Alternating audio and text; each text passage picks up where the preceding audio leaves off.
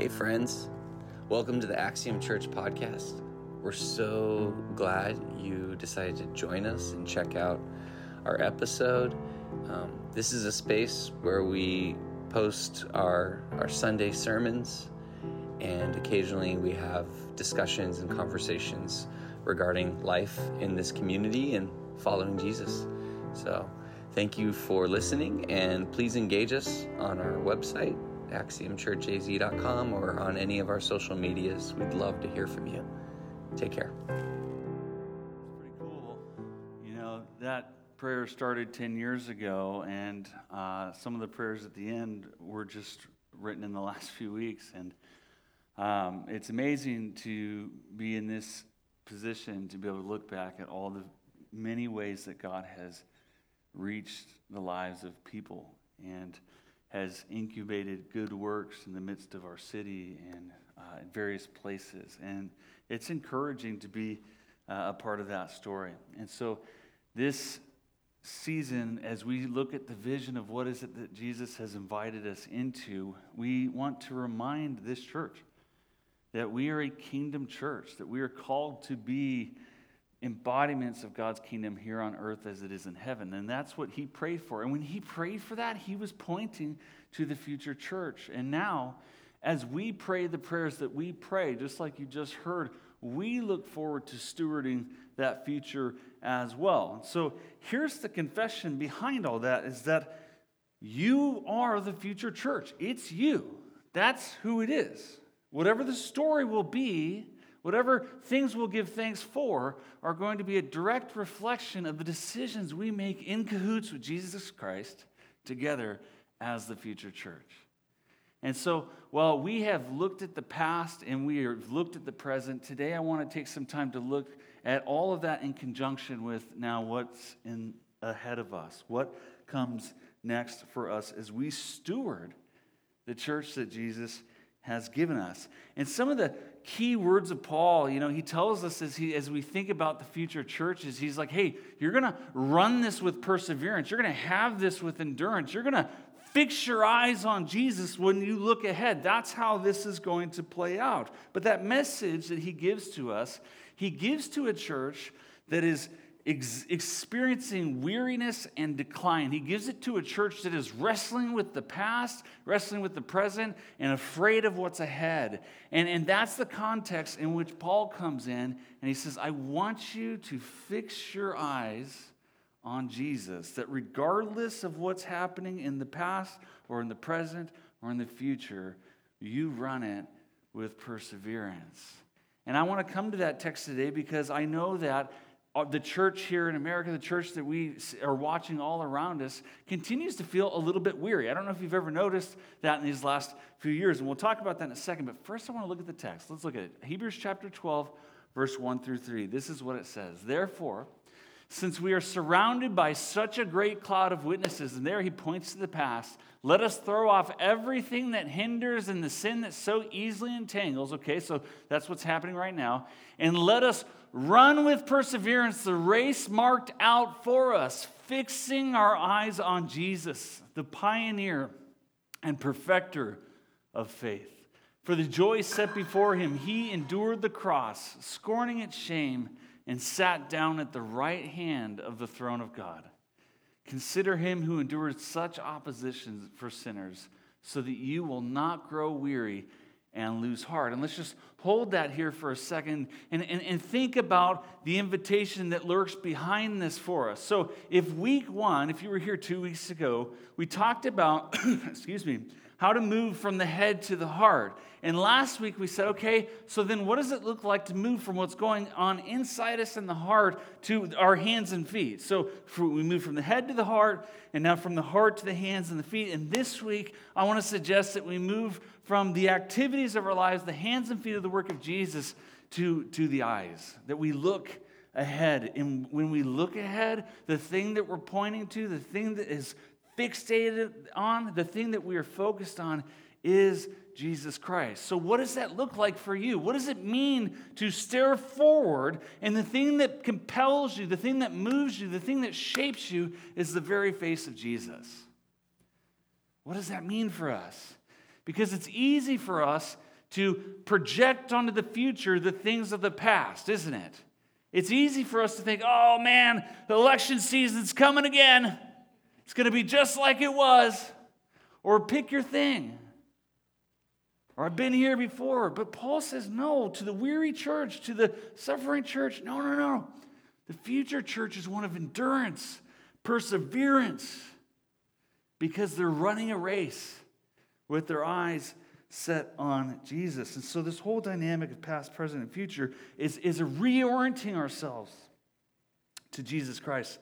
And that's why Paul can, can say in Colossians, it's not going to come up, but he says, hey, I, I'm presenting the church to you in maturity. Like, that's what his hope is, that he is moving us towards something in its fullness and its completion.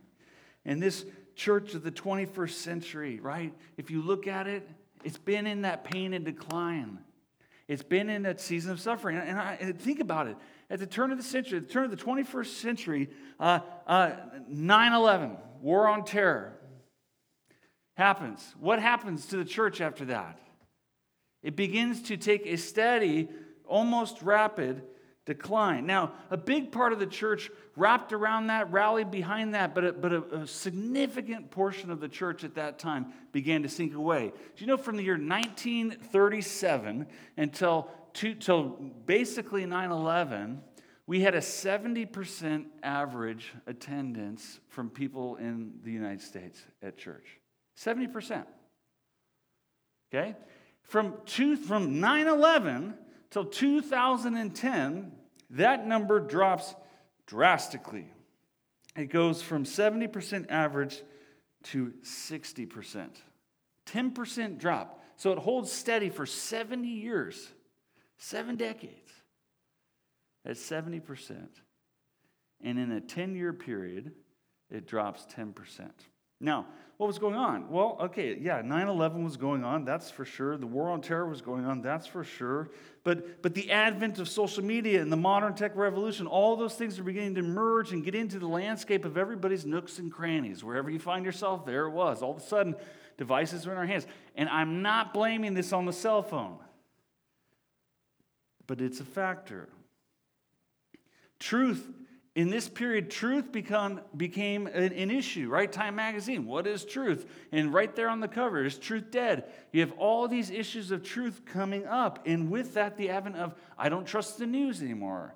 It's fake news. It's false news. And, and the church itself and the Bible itself enters into the same scrutiny. It wasn't, it wasn't set aside and protected over here, but it also became a question of truth. And an issue of trust.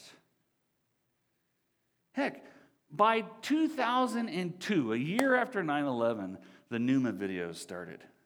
Anybody remember the NUMA videos?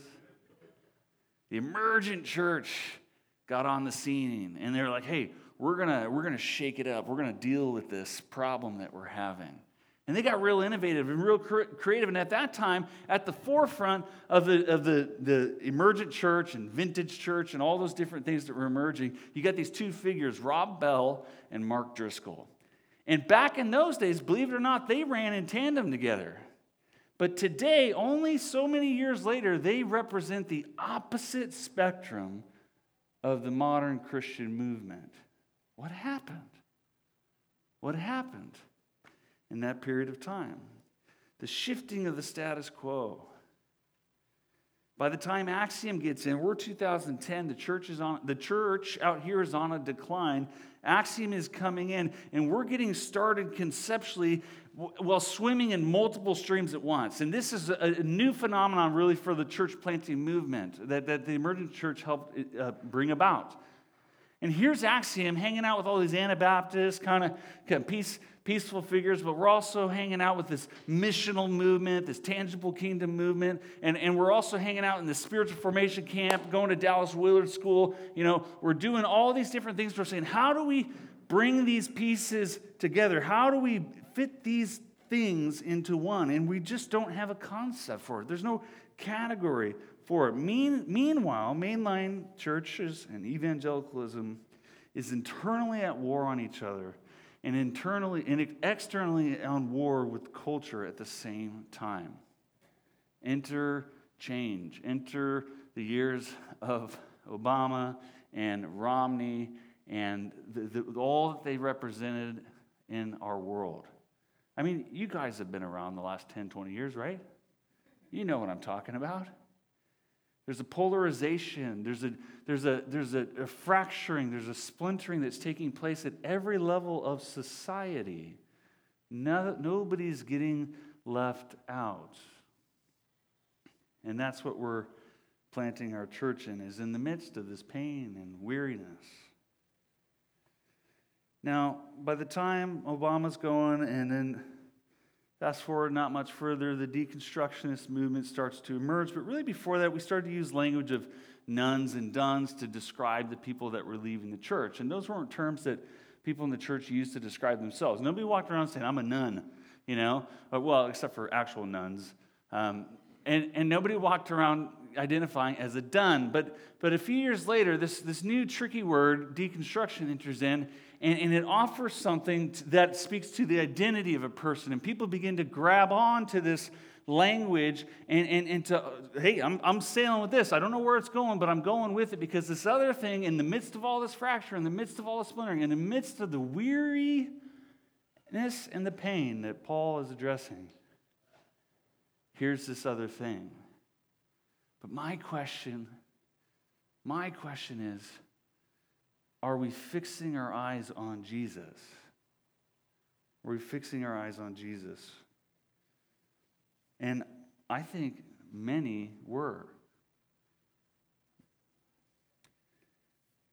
Fast forward a few more years, we get Trump,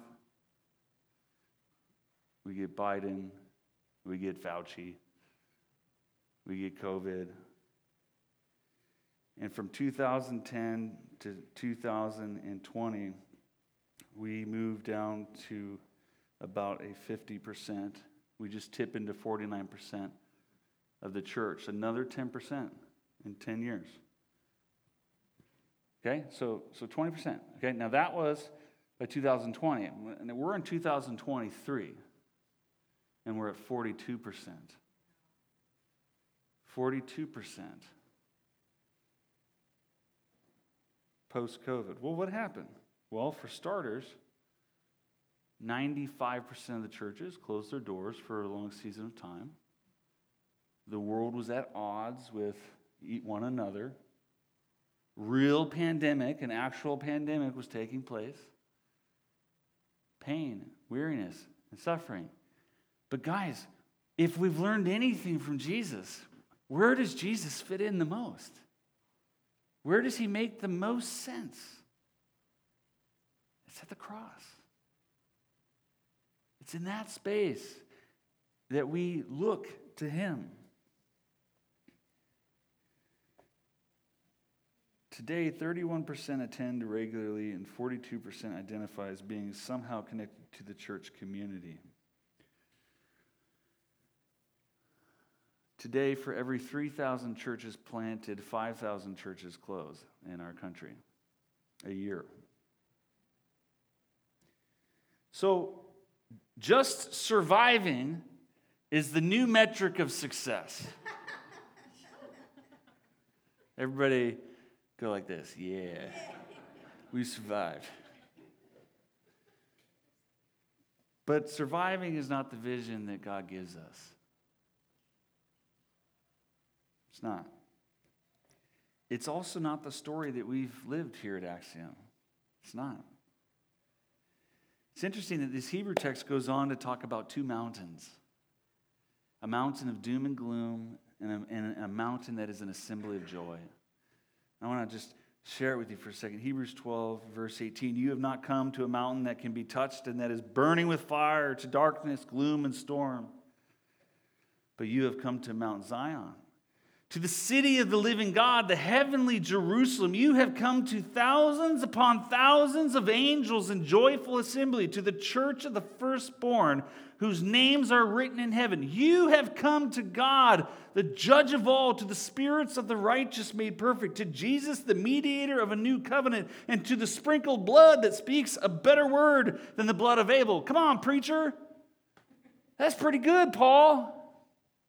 You have come not to the mountain of doom and gloom, but to the city that is made glad, the Era Regnum, the kingdom of God that is establishing itself. And he goes on to end this by saying in verse twenty-four or twenty-eight, therefore, since we are receiving a kingdom that cannot be shaken, let us be thankful and so worship God acceptably, acceptably with a reverence and awe, for our God is a consuming fire. That's the mountain we've come to. That's the worldview. This is the image of God's kingdom breaking into the doom and gloom of our world. The future church, regardless of mountain A, stands firmly on mountain B, securely in the unshaken ground of God's kingdom. That's the vision that Jesus gives us. We're not just surviving. We're partying even if the ship is going down around us. Now, I remember when I was young, there was a storm that was happening, and we all had to go downstairs because there was a tornado. And, and, and we had the basement on the street, so the whole street's crowding in. And all the parents are freaking out because there's a tornado coming down the road. That's a good reason to be afraid, right? But all the kids on the street were the happiest people on planet Earth because we were at one in the morning in our underwear partying in the basement with all of our moms and dads at the same time. And here they are. I'm, I remember hold, like my dad's holding me and I'm just so excited while he watches the storm come in. But the, what was, what was the difference between my dad and me? Because I knew there was a storm. I even knew there was a tornado, which I thought was awesome because I saw the movie Twister. The difference was that I was securely in the arms of my dad. And the people that I loved, my, my, my people, my neighbors, were there with me. And, and, and, and so I could be in this awe and wonder that it's talking about.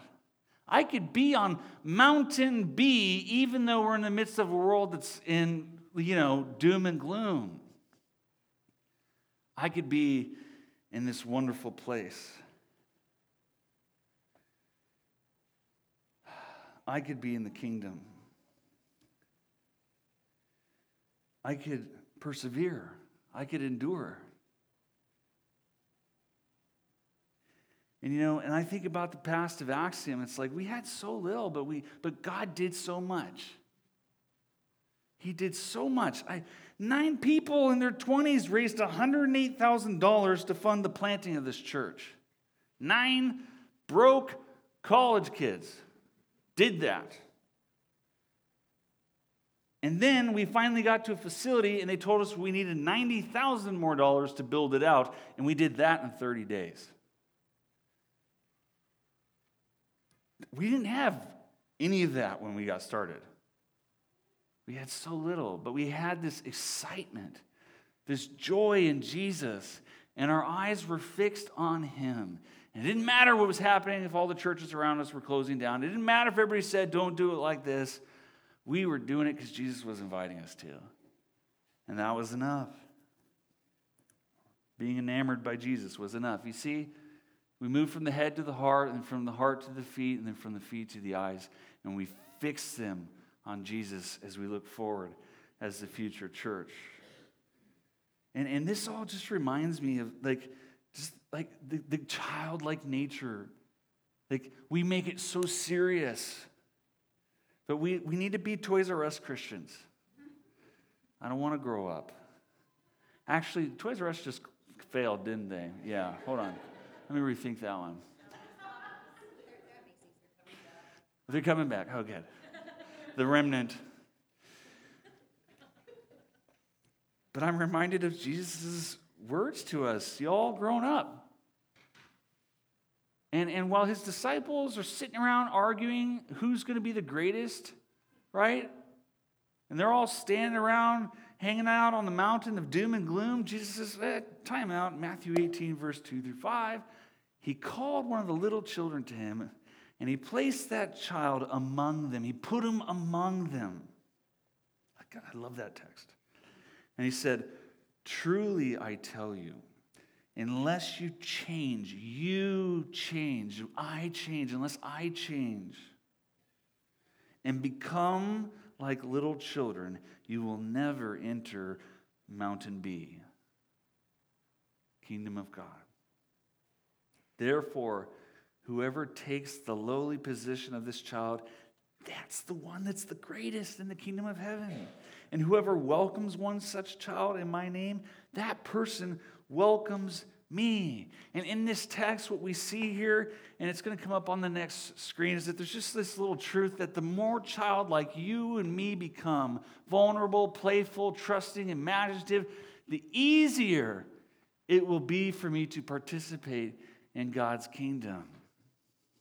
That there's something about this rooted in the dynamic of God's vision for the future church, the one that he's unfolding in new creation, is this childlike principle. Now, no other boss is going to tell you that. You're not going to show up at work tomorrow and they say, listen, the more kid-like you behave here, the better your raise is going to be.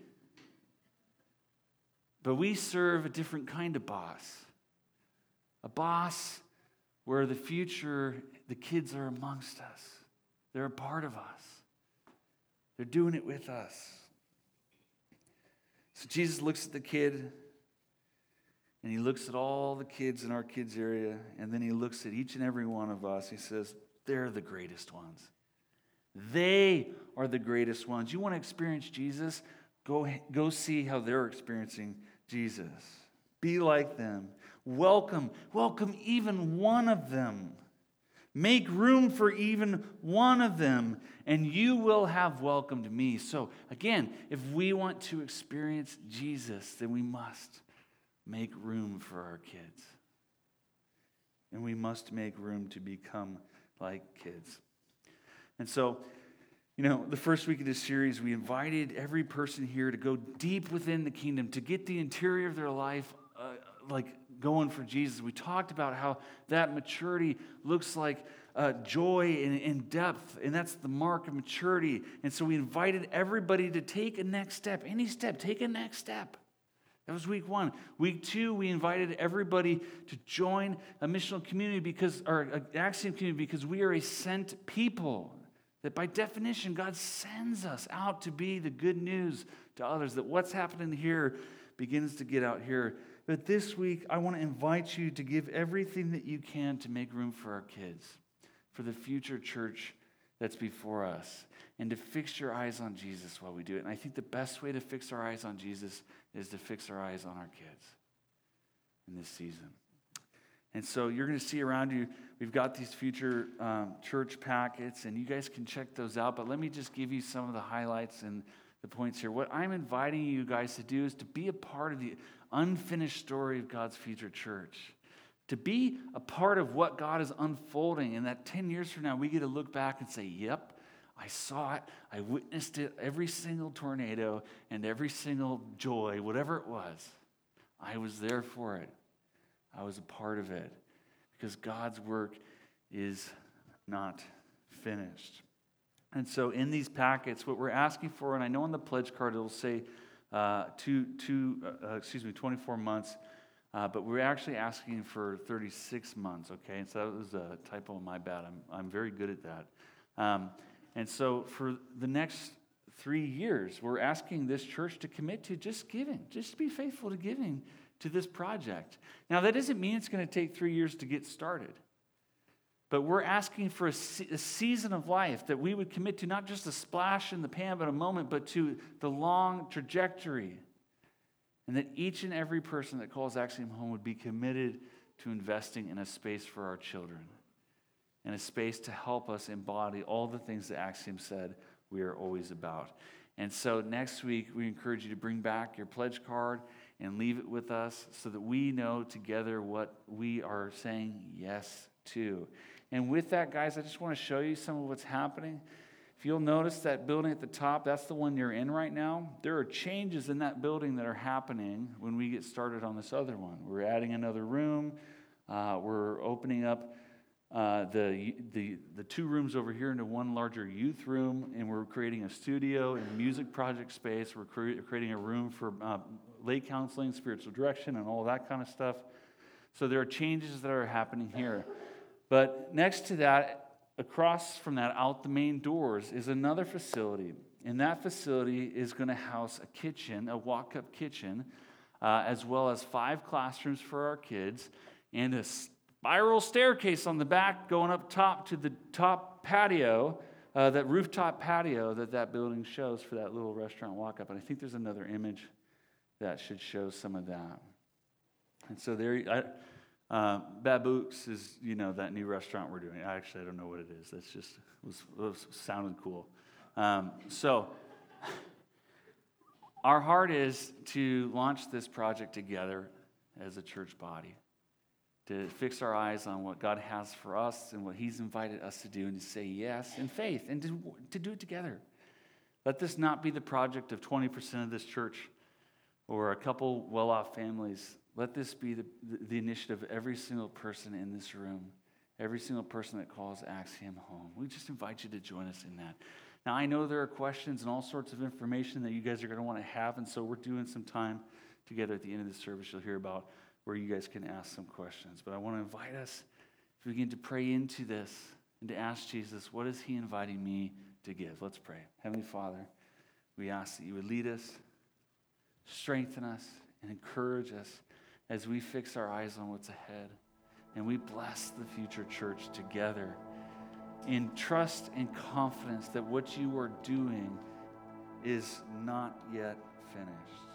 Not in us, not in the world around us, and not for our kids. And may the future that our kids experience be even brighter than ours.